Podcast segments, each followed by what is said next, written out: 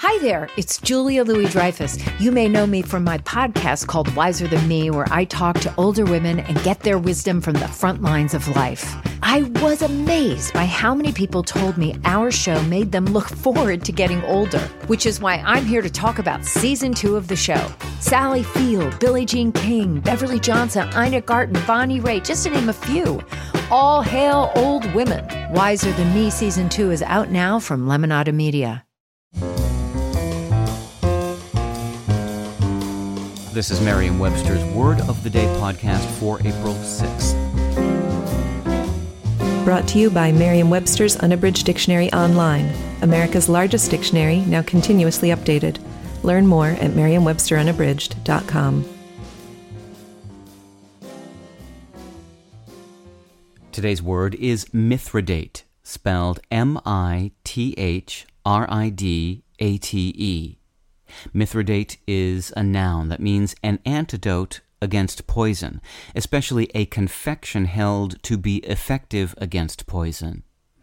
Here's the word used in a sentence from Molecules of Death by Rosemary H. Waring. Is enough known about the mechanisms of poisoning to construct effective antidotes or even a universal antidote, a true Mithridate, a panacea to all toxic ills. Mithridates the Great was the tyrannical king of Pontus, an ancient kingdom in northeast Asia Minor, from 120 to 63 BCE. He was killed by a Gallic mercenary, whose services he himself engaged after failing to poison himself following an insurrection by his troops.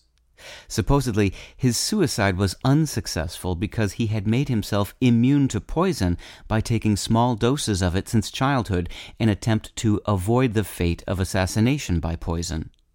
The story of Mithridates' tolerance is behind the English word Mithridate, which dates to the early 16th century, as well as the word Mithridatism, defined as tolerance to a poison acquired by taking gradually increased doses of it. I'm Peter Sokolowski with your word of the day. Visit the new Merriam Webster Unabridged, America's most comprehensive online dictionary and the best source of current information about the English language. Get started today at merriam-websterunabridged.com.